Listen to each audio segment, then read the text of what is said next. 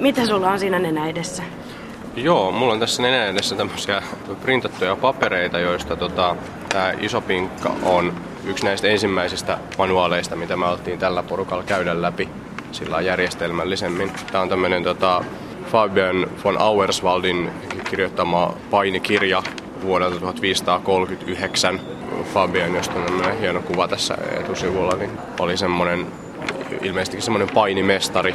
Ja tämä on siis tota, suunnattu joillekin tämmöisen niin ylhäistön nuorille pojille tämmöiseksi painioppaaksi. Täällä on, täällä on jonkun verran tämmöistä käytännöllistä kamaa ja sitten on semmoista urheilupainia myös.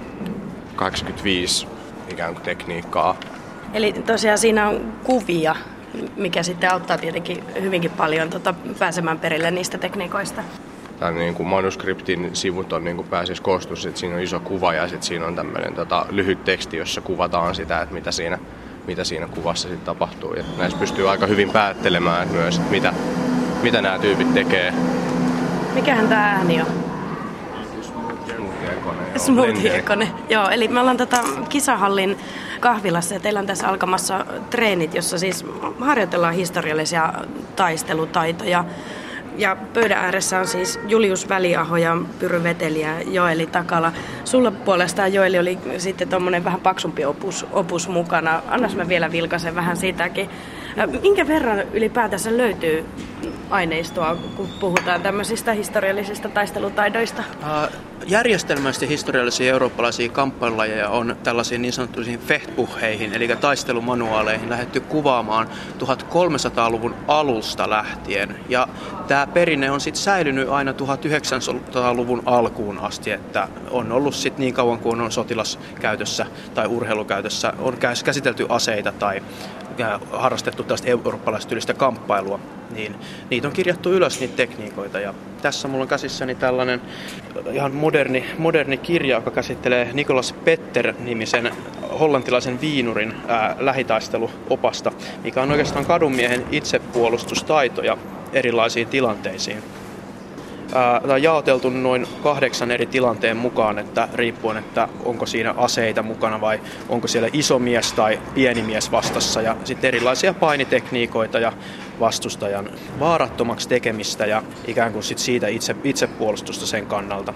Tässä on tosiaan se mielenkiintoinen puoli, että tämä pohjautuu ihan täysin sitten näihin eurooppalaisiin kamppailuperinteisiin. Tämä kirja on siitä hauska, että tämän on kuvittanut tällainen poliittisia satiireita tehnyt, tehnyt taiteilija ja sen huomaa sitten siitä, että nämä piirrokset on äärimmäisen ilmeikkäitä ja pikkutarkkoja. Joo, no on, no on aika hienoja kyllä. Joo. Juu.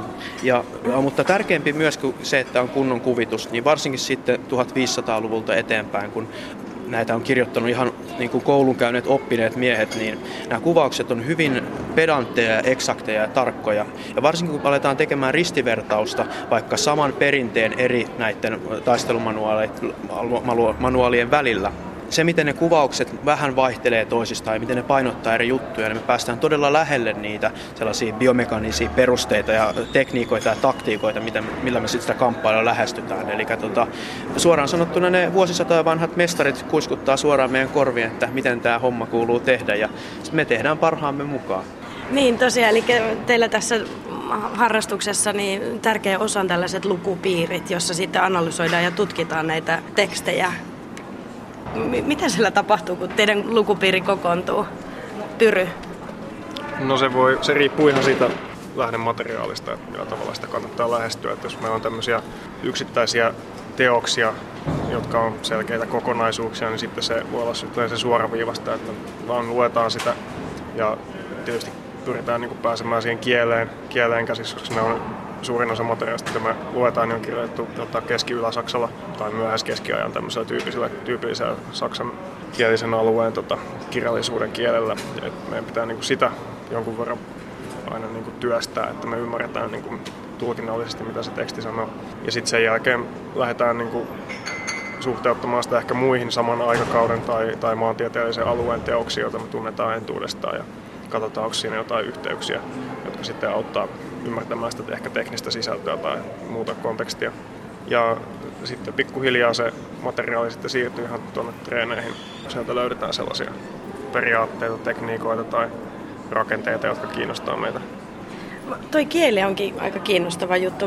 Miten, miten sitä taitaa? Vai opetteletteko te tässä samalla vai osaatteko te jo niin hyvin? Siis mistä se taito tulee?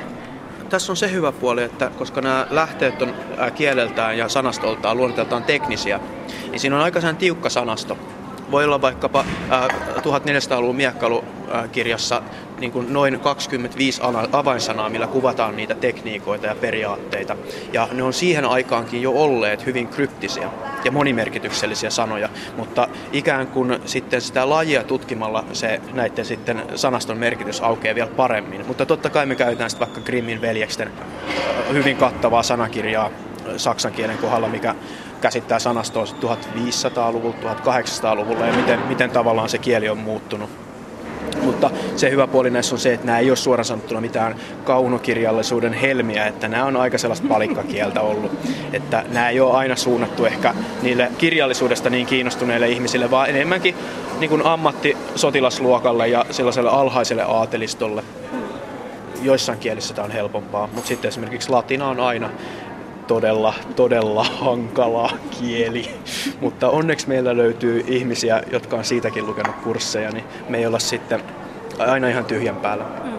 Mitäs porukkaa te olette? Tämä on nyt nelisen vuotta ollut teillä tämä kerho pystyssä. Että esimerkiksi mikä, mikä teidän tausta on? Tämä nyt ei ole mun mielestä ihan mikään tavallisin harrastusta ihan sieltä tavallisimmasta päästä.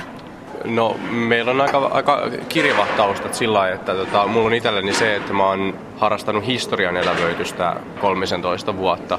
Historian elävöityksellä siis tarkoitetaan, se viittaa semmoiseen harrastukseen, missä tutkitaan historiaa ja sitten pyritään tuomaan sitä eläväksi esimerkiksi rekonstruoimalla historiallisia niin vaatteita ja, ja esineitä ja opettelemaan niin historiallisia taitoja, niin kuin vaikka asetaitoja tai tulen sytyttämistä tuluksilla tai tai niin kuin vastaavanlaisia asioita. Ja tämä on ikään kuin, niin kuin luonteva jatkuma. Tämä on vähän niin kuin erikoistumista vielä sellaisessa tietyllä tavalla hyvin laajassa harrastuksessa. Entäs Pyry? Mä oon ehkä tähän, tähän tota harrastukseen tullut sitä kautta, että mä oon lapsesta harrastanut judoa ja sitä kautta sitten tämmöinen kamppailuurheilu on ehkä kiinnostanut aina jossain määrin. Yliopistolla sitten tietysti tämmöinen humanistitausta, niin sitten se on ehkä myös johdattanut tämmöisten tekstien pariin. No mutta ei ehkä mennä ihan vielä siihen niihin painin ja muihin niihin taistelulajien salaisuuksiin tai että minkälaista se on, koska teillä on tässä alkamassa treenit, niin ehkä siinä voidaan sitten jutella enemmän. Sitä meinasin kuitenkin tässä vielä pöydän ääressä kysyä, että minkälainen maailma näiden tekstien ja kirjoitusten kautta avautuu. Ainakin itsellä on keskiajasta hyvinkin semmoinen väkivaltainen mielikuva. Tämä on itse tosi hyvä kysymys, koska me päästään näiden tekstien kautta ja näiden har, äh, niin kuin harjoittelumetodien kautta hyvinkin lähelle sitä arvomaailmaa, mitä, mitä näillä 1400, 1500, 1600-luvun ihmisillä on ollut. Ja niillä on esimerkiksi ollut siis hyvin vahvat kunniakäsitykset ja hyvin vahva koodisto ja tapa, miten elää kunnon elämää. Se on hyvin erilainen modernin ihmisen elämään nähden. Ja se on tosi mielenkiintoinen, koska me voidaan oppia jotain omasta kulttuurista, meidän itsestä, meistä itsestämme sellaisia perusasioita ihan vain sillä, että opiskelee tarpeeksi syvällisesti ja vertailee näitä eri, eri lähteitä, että mistä niissä on pohjimmillaan ollut kyse. Joskus voi olla, olla, olla jonkun mestarin mielestä tärkeämpää se, että miten sä kä, kä, käyttäydyt ja miten sä voitat, eikä se, että pystyykö sä puolustaa itseäsi jonkun veitsen, iskun vastaan niin parhaalla mahdollisella tavalla. Ja se on todella, todella mielenkiintoinen sellainen tota, hmm, kulttuurillinen, kulttuurinen puoli siinä asiassa.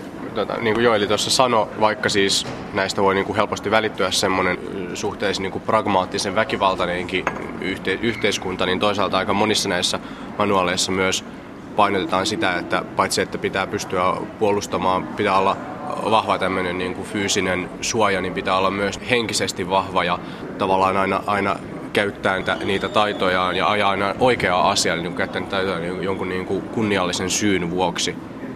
Pitää uskoa siihen, mitä tekee.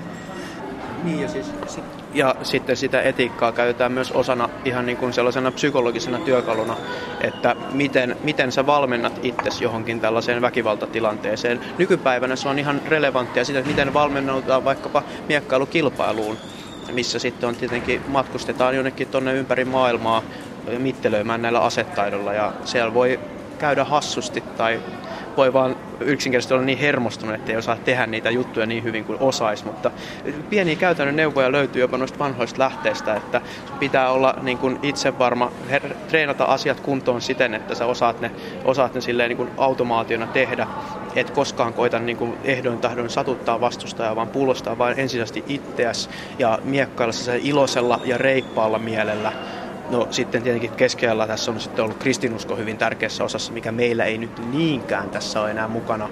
Mutta sekin on tietty ihan mahdollinen tulokulma sitten, sitten tällaisen, tällaisen, tällaisen tilanteen kanssa aina elämiseen. Mistä tämmöisiä näitä kaikkia erilaisia lähteitä saa? Teillä on tässä siis tosiaan, mitä te olette printannut ja sitten on ihan kirja ja muuta, että miten tämmöisiä pääsee käsiksi? Nämä on esimerkiksi Augsburgin kaupungin arkistosta. Eli koko tämä historiallisen eurooppalaisen miekkailun ää, skene lähti kasvamaan oikeastaan kunnolla internetin myötä siinä vaiheessa, kun varsinkin saksankieliset museot alkoivat digitoimaan sitten näitä lähteitään, lähteitään nettiin. Ja sun ei enää tarvinnut ollakaan tuollainen niin kuin, kovan luokan historian tutkija tai joku professori, että pystyy tilaamaan mikrofilmikopioita näistä lähteistä, vaan että ne on verovaroin digitoitu nettiin ja ne pystyy sieltä hakemaan.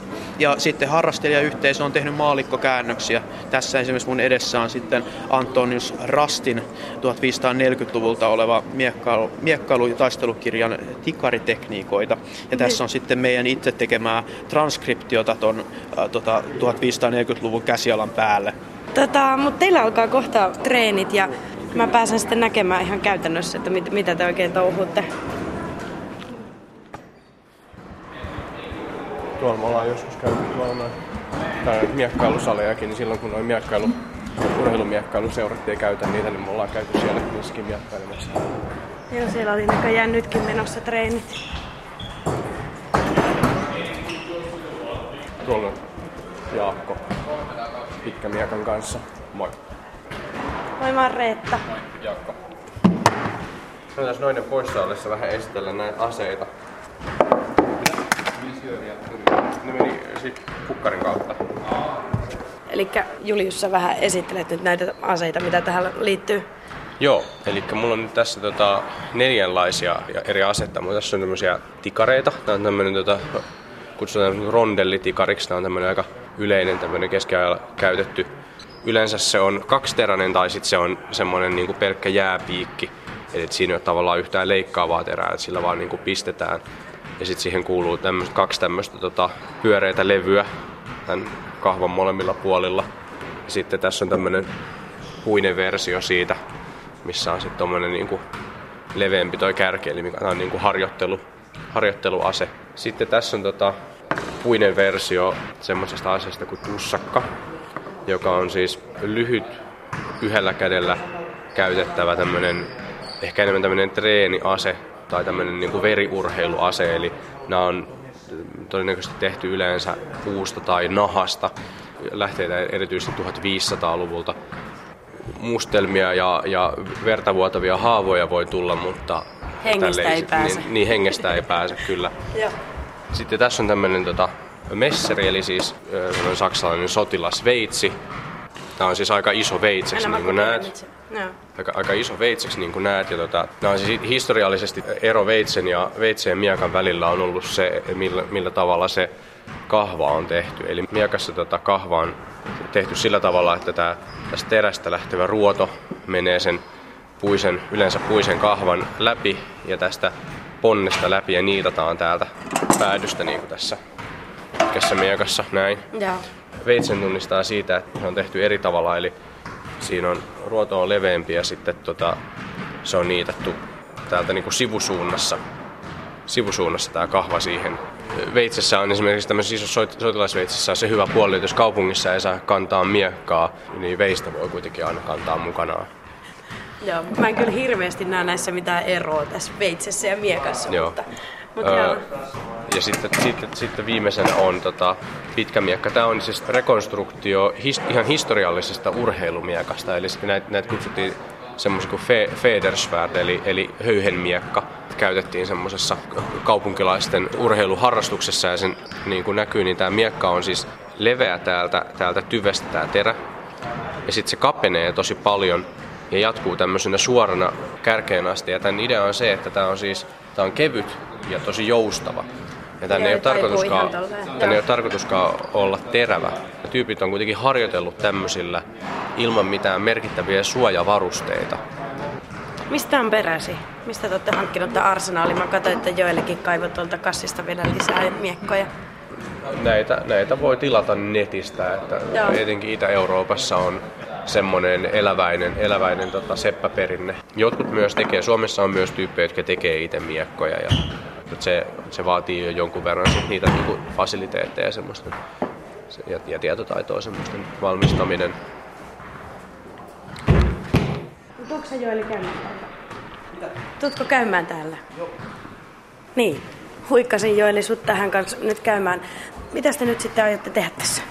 No tänään me varmaan käydään läpi sellainen pieni läpileikkaus näitä eri aseita, millä- me täällä Griesvartissa harjoitellaan.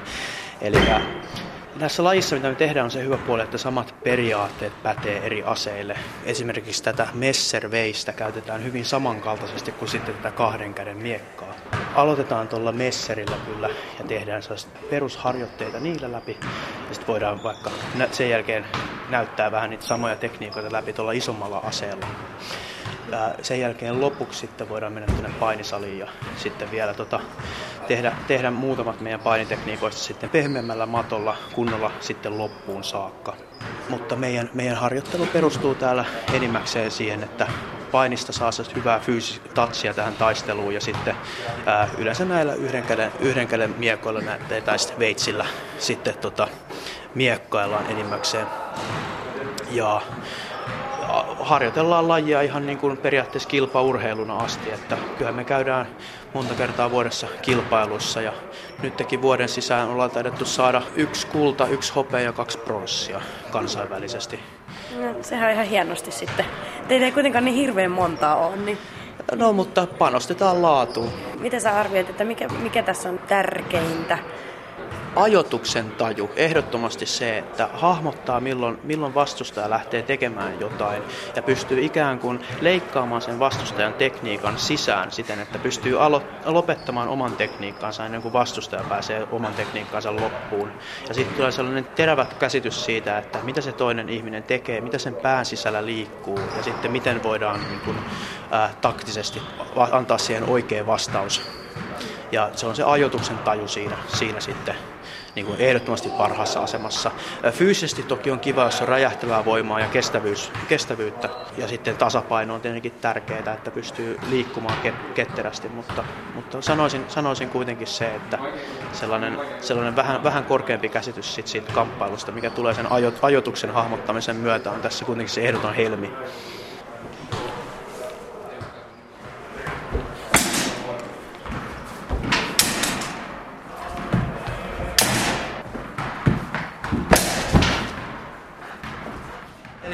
Oli, tässä oli ensimmäinen paini sisäänmeno mestari-iskusta hyökkäävää vastustajaa kohden, missä me, me tota, käännetään vastustaja ympäri kesken sen hyökkäyksen painitekniikalla.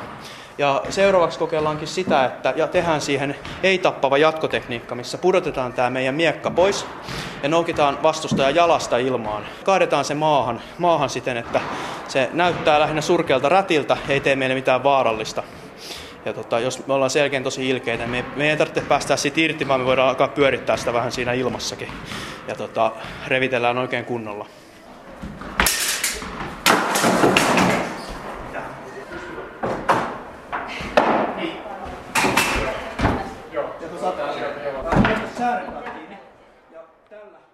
Annan nyt ohjeita siitä, että miten, miten kuuluisi treenata. Annan nyt ohjeiksi muun muassa, että pitää juosta ja ratsastaa paljon ja heitellä isoja kiviä ja, ja seistä käsillään ja painia. Ymmärretty se, että pitää olla semmoinen, niin kuin pitää olla paitsi vahva ja, ja nopea, niin pitää olla myös erinomainen kehon kontrolli. Että kuka tahansa ei osaa seistä käsillään tai kävellä käsillään. Kuinka paljon tulee väärinkäsityksiä, kun kuitenkin vieraalla kielellä noita tutkitte ja vanhahtavaa tekstiä ja muuta, että onko se kuin helppoa? No siis ainahan se siis sillä muuttuu, että vähän samaan tapaan kuin moni tämmöinen niin kuin tieteellinen prosessi, niin se, se on semmoinen jatkuva prosessi, että me käydään niitä läpi ja sitten me muodostetaan, muodostetaan semmoinen kuva, mikä meidän mielestä on niin kuin mahdollisimman todennäköinen. Ja sitten joskus myöhemmin palataan siihen uudestaan ja sitten voi olla, että meillä on jotain uutta tietoa tai uusia näkemyksiä, minkä pohjalta me sitten todetaan, että mitä me ollaan tehty aikaisemmin ei pidäkään enää niin hyvin paikkaansa. Mutta sitten me vaan käydään se läpi uudestaan, että tavallaan tästä täytyy niin kuitenkin muistaa se, että ei välttämättä ole mitään semmoista absoluuttista totuutta, mikä voidaan löytää, vaan niin kuin on, on näitä mahdollisimman todennäköisimpiä versioita. Ja semmoiseen niin kuin täysin autenttiseen, eli siis semmoiseen, tismalleen samanlaiseen tilanteeseen me ei voida koskaan päästä, koska me ei voida palata ajassa taaksepäin. Miksi sä harrastat tätä? No mä tiedän, että sä oot se, harrastanut sitä historiaeläveitsemistä, mutta kuitenkin, että mikä tässä kiehtoo?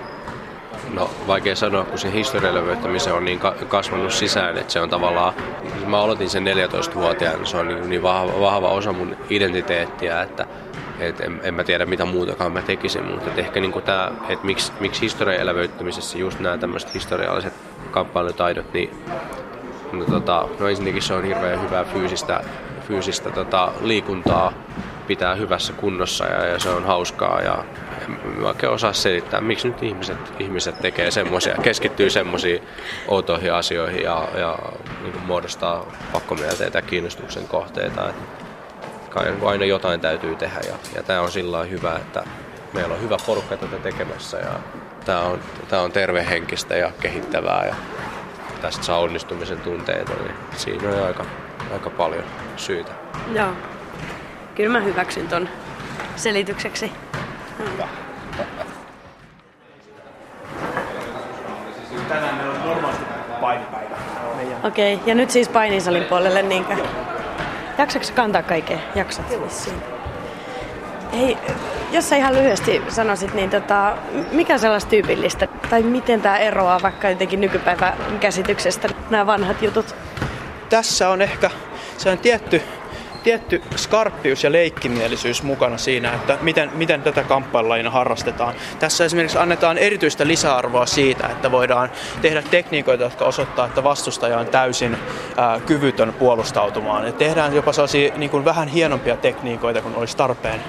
Ja sen lisäksi pedagogisesti tämä on mielenkiintoista, koska tässä tota, historiallisessa miekkailussa on usein melko laaja kirjo tekniikoita, mitä varjoidaan pienesti erilaisten, erilaisten tilanteiden mukaan, jolloin niin kuin opetellaan tekemään se sama tekniikka hyvin eri, erilaisista lähtökohdista, sitä että me pystytään tavallaan käyttämään sen tekniikan periaatteita hyödyksi eri tilanteissa. Ja tällaisen asian tutkiskelu, sit kun verrataan monta eri lähdettä keskenään, niin se on hyvin sellaista niin kuin mielenkiintoista tutkimusta tavallaan ihmisen liikkeestä ja tasapainosta ja voimantuotosta. Ja siinä mielessä tämä on vähän silleen niin kuin pikkasen tutkimuspohjaisempaa kuin joku moderni kamppailulaji. Mutta, mutta kuitenkin tämä on suora niin kuin urheilumiekkailu, moderni moderni olympialaisviekkailu ihan suoraan sitten jatkumoa kuitenkin näistä niin vuosisatojen aikana. Että Euroopassa on ollut vaan se tapana, että me ei kahdesti olla perinteille silleen kumarreltu. Joka vuosisata on ollut uudet tuulet ja uudet ajatukset. Että me nyt vaan tässä katsastetaan taaksepäin 500 vuotta historiaa, mutta, mutta se sama mentaliteetti, että nyt on nämä uusimmat hienot aseet ja tekniikat, tehdään tänä, tänä päivänä tätä, niin se on aina ollut historiassakin. Asiat on kehittynyt, kehittynyt runsaasti, kun aika on edennyt. Sä tuossa ennen kuin teillä alkoi treenit, niin kerroit, että myöskin ehkä niin jotenkin semmoinen nöyryyttäminen on noissa joissakin tekniikoissa aika, aika ilmiselvää. Kerro vähän siitä puolesta, se oli aika mielenkiintoista. Juu, eli varsinkin tuossa pappi Johannes Lekkyhnerin teoksessa niin on hyvin suuri osa tekniikkoja, jotka ei ole varsinaisesti tappamiseen tarkoitettuja tai muutenkaan vastustaa vahingoittamiseen, koska siviiliväkivalta kontekstissa niin sä haluat käyttää vain sen verran voimaa ja tekniikoita, että se kaveri on vaaraton ja sen jälkeen lopettaa siihen. Mutta siitä Lehkyhner jatkaa vielä ja näyttää hienoja tekniikoita, millä laitetaan vastustaja erilaisiin lukkoihin tai heitellään sitä ympärinsä tavoin, joka näyttää hyvin hullunkuriselta. Jolloin varsinkin jos on tällä taistelulla ollut yleisöä näkemässä tai silminnäkijöitä, niin ne kertovat, että, että tämä yksi tyyppi oli tosi herrasmies, se ei hermostunut eikä suuttunut, se ei vahinkoittanut sitä tyyppiä, se, se, se vaan laittoi sen sellaiseen ihmeellisen solmuun ja teki sille kauheuksia ja kaikki vaan nauroi. Tällöin tota, se vastustaja menettää niin kuin kasvonsa, se ei enää niin kuin vakavasti otettava niin kuin yhteiskunnan jäsen, ainakaan niin kuin tällaisessa kaupunkivartiosta tai soti, sotilasmielessä. Ja myöskin tavallaan se miehen, miehen mitta, se ei ole sanonsa niin kuin, ja aikomuksensa mittainen mies enää, ja se vastustaja juuri demonstroi sen tälle. Äh, hassuimmat esimerkit näistä nöyrytystekniikoista on vaikkapa äh, lukko, missä näytetään, että tästä maahan vietäessä vastusta ei mahda mitään. Voin kirjoittaa kirjeen äidilleni ja hän silti joutuu vain odottamaan. Ja kuvituksessa pelaa Bakkamonia sen selän päällä. Bakkamon on aika vanha peli. Ja tota, toinen, toinen vastaava esimerkki on näyttää kuljetuslukko, missä sanotaan, että tämä on hauska temppu ää, kyläfestivaaleilla, jos joku lähtee rähisemään sulle, jos sulla on pari kaveria mukana, niin pyydät, että ottaa säkin auki, niin voit tällä lukolla suoraan kuljettaa sen pää edelläpäin säkkiin sul- ja voitte sulkea sen sinne ja siellä vähän mies makaa. Ja siinä on vähän sellaista huumoria ollut mukana, mitä, mikä on hyvin ominaista sille aikakaudelle ollut.